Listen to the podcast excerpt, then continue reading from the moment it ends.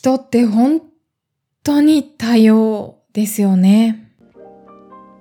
この番組は惑星科学を専攻する大学生春名誠が日常をありのままに語りその成長を記録するポッドキャストです。今回はマシュマロ回答第3弾ということで恋愛についての恋愛についてというかえっ、ー、と恋愛の会いたいと友情の会いたいの違いがわかりませんというマシュマロが来たのでじゃあまず読み上げたいと思います。はじめまして、いつも誠さんの穏やかな声に癒されております。毎回楽しいポッドキャストありがとうございます。ありがとうございます。唐突ですが、相談させてください。恋愛の相手と友情の相手の違いがわかりません。というのも私には恋人ができたことがなく恋人のいる友人が彼氏に会いたいと言っているのを聞くと友達に会いたい気持ちとどう違うのだろうと疑問に思ってしまい何にも言えなくなってしまいます誠さんはこの2つの違いをどのように考えますか？抽象的な悩みで申し訳ありませんお答えいただけると嬉しいです飲酒勉強お疲れ様でした。季節の変わり目ですのでお体ご自愛くださいね。というマシュマロをいただきました。ありがとうございます。ありがとうございます。はい。そもそも恋愛と友情の会いたいの違い好きって気持ちの違いって区別する必要があるのだろうか？っていうところにまず疑問が湧いてしまったんだけどだけどねそれはもう質問者さんの求めている答えではないからまずもう一つ一つ定義していこうと思いますよ。話す上で定義してから話そうと思います。まず恋愛と友情の好きっていうのを定義してみます。私の体験に基づくものなので、私の体験、経験に基づくものなので、皆さんにとってこの限りではありませんが、だけどこんな風に友情の好き、恋愛の好きっていうのを定義してから話す、えー、と考えてみることをお勧めします。はい、じゃあ私の場合、恋愛の段階、フェーズ、付き合ってからどれぐらいかっていうのでも変わってくると思うんですよね。まず恋愛の好きって。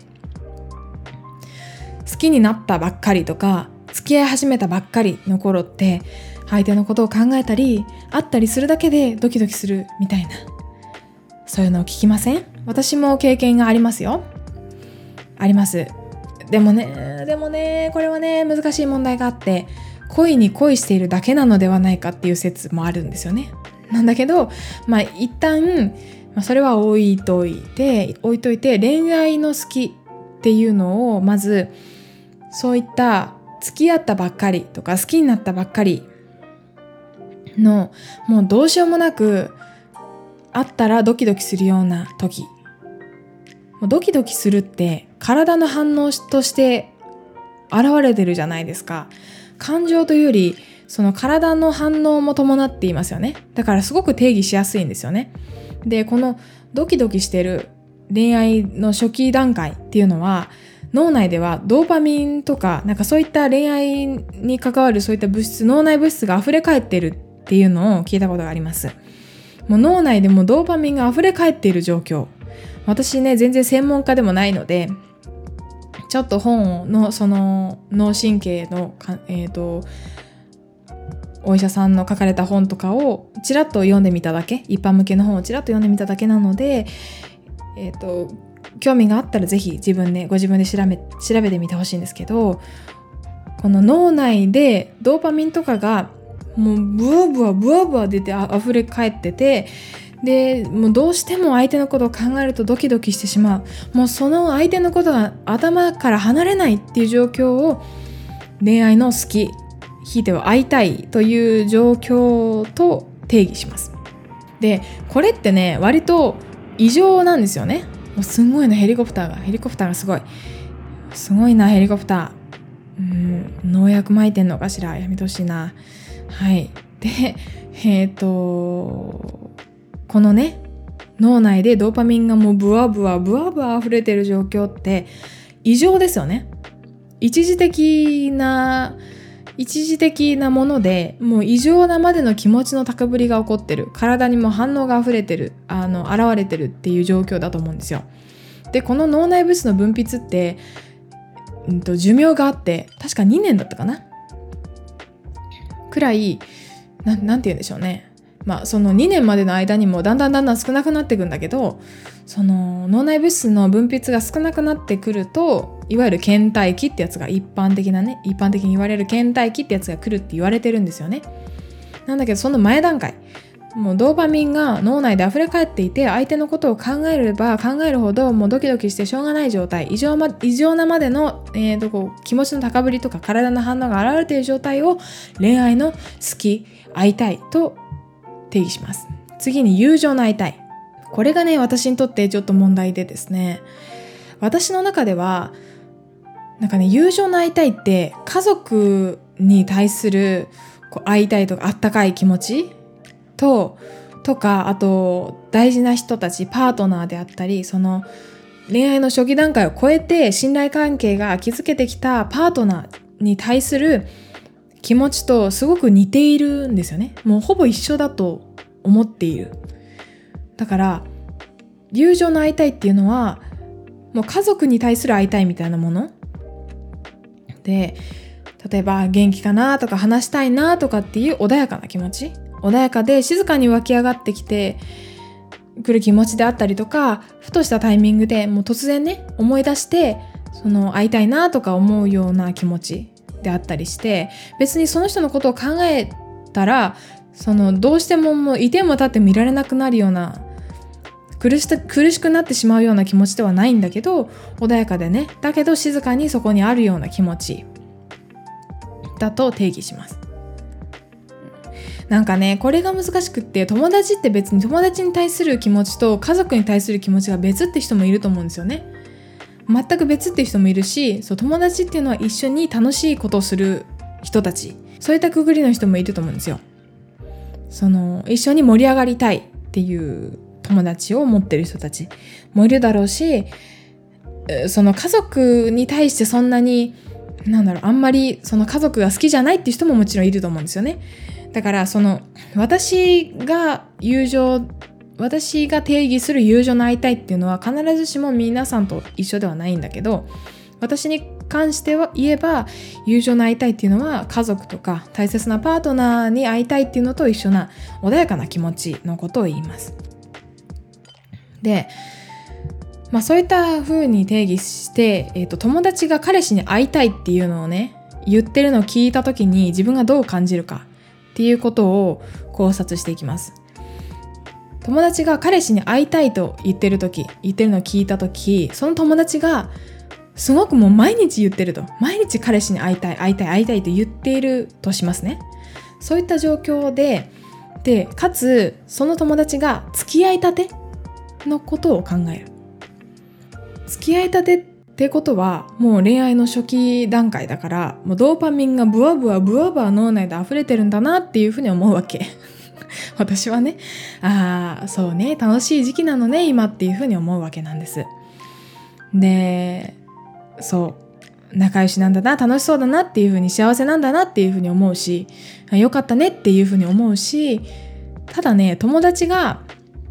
毎日会いたい会いたいって言ってるんだけど別に付き合い付き合い始めたばっかりでもないなっていう。こいつ2年も付き合ってんのにまだそんな毎日会いたいのかっていう風な場合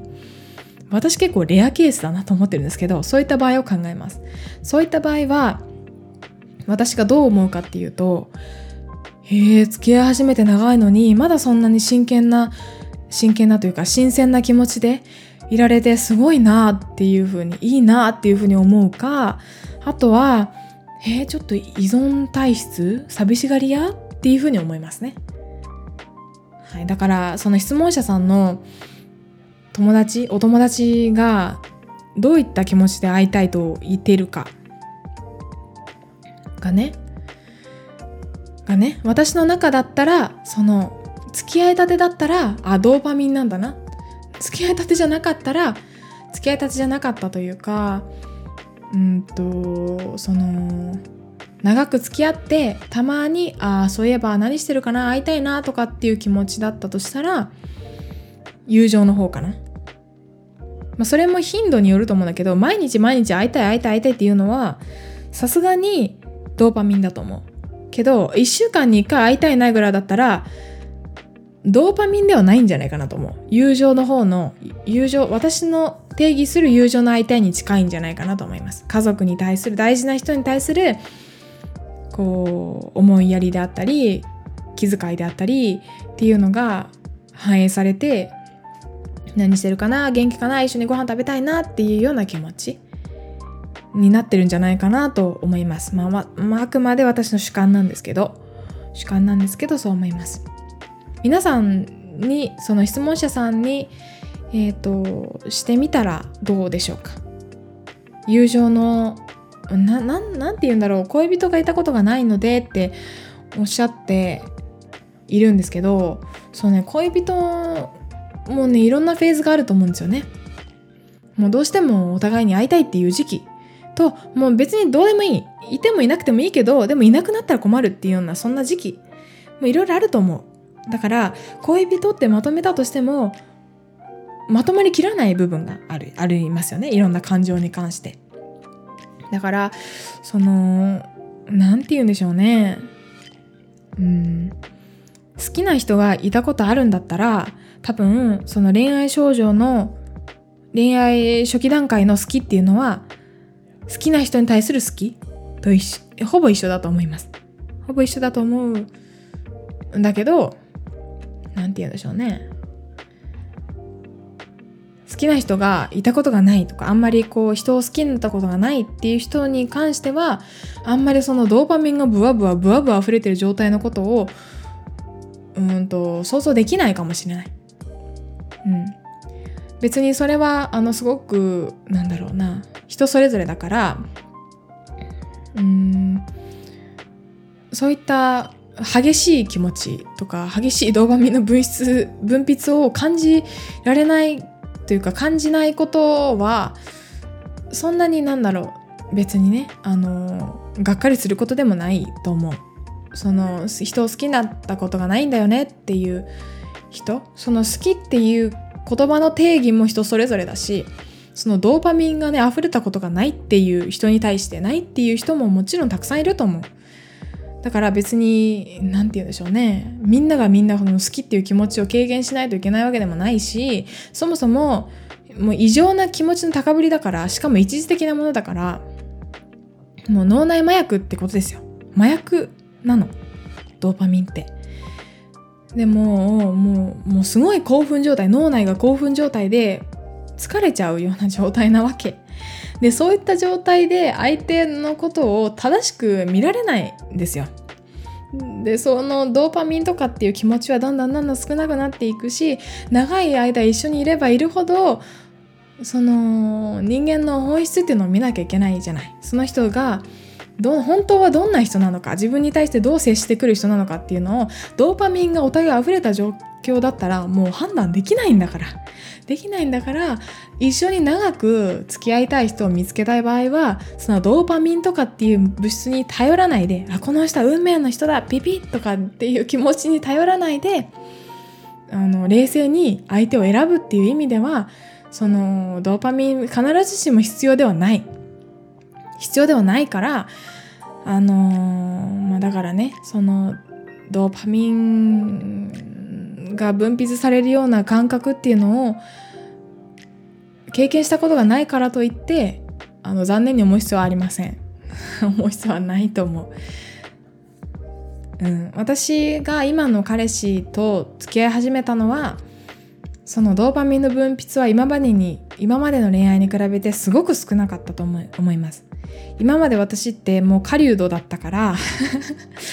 あこの人好きえーいってもうやり投げてるような感じのタイプだったので追いかけたいし追いかけたいしもうすごく自分から愛したいという気持ちが強い人だったのね。なんだけどなんだけどこう好意を向けられた時にあこの人すごくいいなっていう風な気持ちとかまあ、なんか別のねそのいろんな恋愛感情にももうその人の中でもいろんなものがあると思うからなんかもうこの話ももう冒頭に言った通り人それぞれなので人さもう人によって様々だからもう全然まとわりまとまってないですよね。話があちこち飛ぶし実際お前が何を言いたいんだっていうのは全く伝わってないかもしれない。だけど人それぞれそれが言いたかった。人それぞれ。まあ、人それぞれっていう結論じゃなかなか面白くないから私がどう思ってるかっていうと恋人に対する好きっていうのは、まあ、そのドーパミンが溢れてる状態。どうしても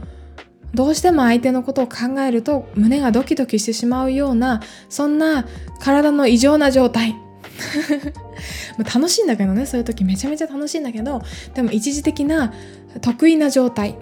でで友情に友情の会いたいっていうのは私の中では家族や大切なパートナーと会いたいっていう気持ちと一緒な気持ち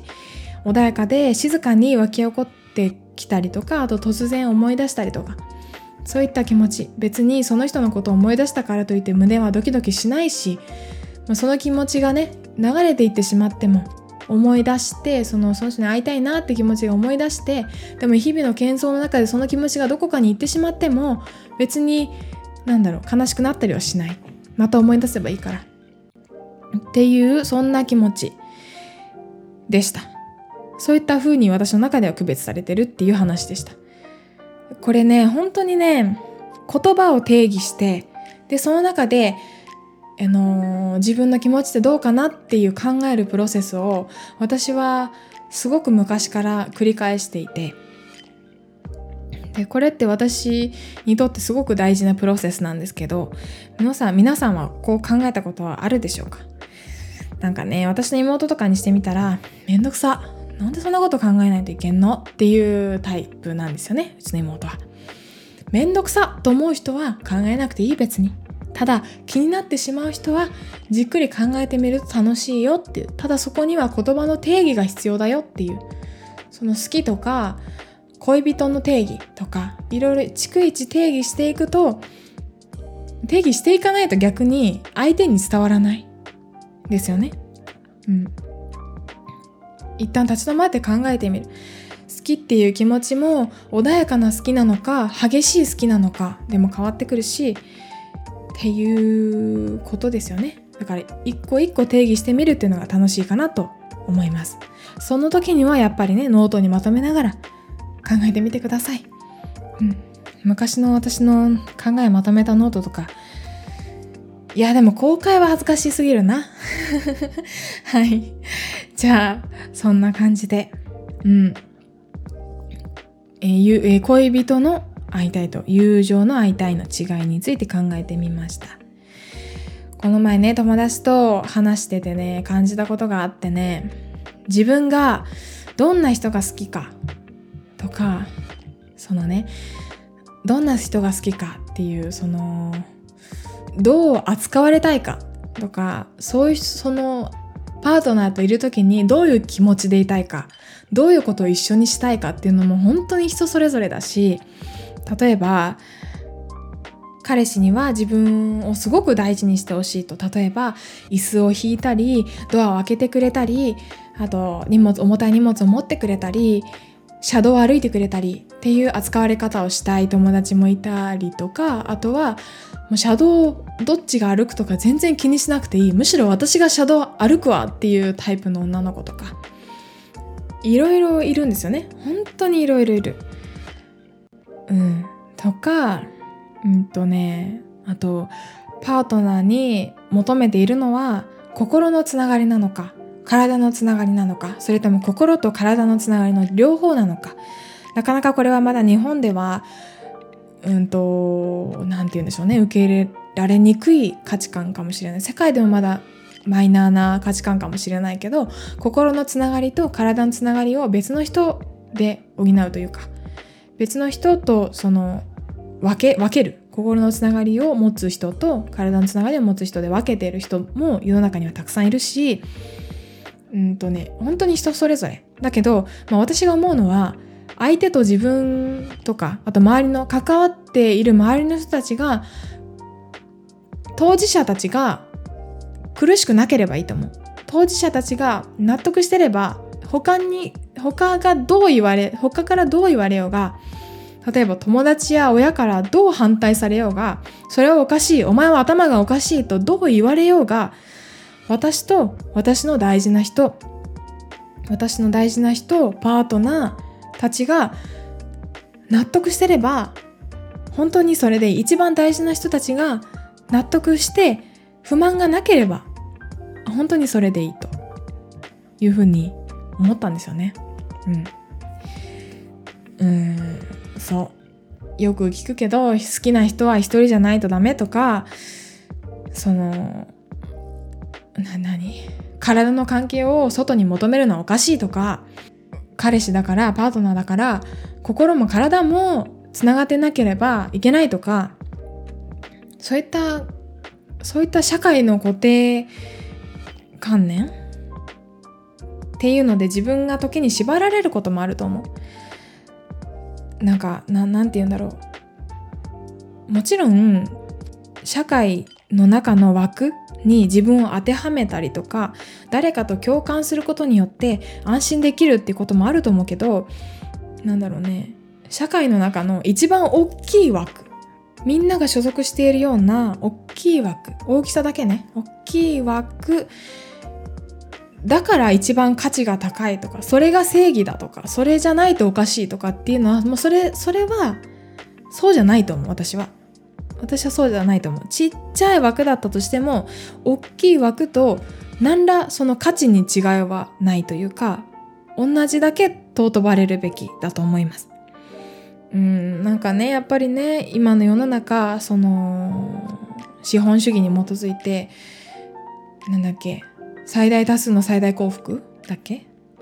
うん、っていう考え方に基づいて社会が構築されているからこそマイノリティの考え方っていうのがうんと疎まれたりとか無視されたりとかすることってあると思うんだけどだけどうん。だけど必ずしもねそのこの社会人間社会って全然完璧じゃないと思うんですよ。まだ本当に発達段階だし人間が全て作り上げてきた価値観とか文化とかだからちょっとつつけばどんどん崩れていくようなそんな脆いものだと思ってるわけ。だからどんどんこれからそのなんだろう。なんだろうね。新しい枠とか新しい考え方とかもっと社会の重要性が高くなってくると思うのこれから。どんどんどんどんみんなが生きやすい社会になっていくと思うんですよ。うん。これからこれからねどんどん進化していくと思うから人間は。その技術の発達だけじゃなくてももちろん今技術ってめちゃめちゃ発達してるんだけど心の発達ってまだまだで心とかその何て言うの？その倫理。倫理観の発達ってもうもうもっともっと進まないといけないそっちの方進まないといけないなって、まあ、つくづく思うんですけど、うん、だからうんと社会から否定されたからといって自分を否定しなくていいなっていうふうに思うわけなんです。うん。わけそういうわけでした。うんうん、でももうその社会にね分かってもらうとか居場所を見つけるっていう点では理解してもらうっていうのはすごく大事なことでで本当はねこう自分と相手の価値観をお互いに押し付けずに尊重しつつ話し合いしていければ一番いいんだけど相手が聞き耳を持た聞き耳を持たない場合がありますよね。みんながみんな自分のことを尊重してくれるわけじゃなくて自分ばっかり自分の利益ばっかり求める求めている人だってたくさんいる。たくさんいるからそういう時はどうすればいいかっていうと成功法じゃなくて邪道な方向であっても相手に自分の話を聞かせればいいし相手の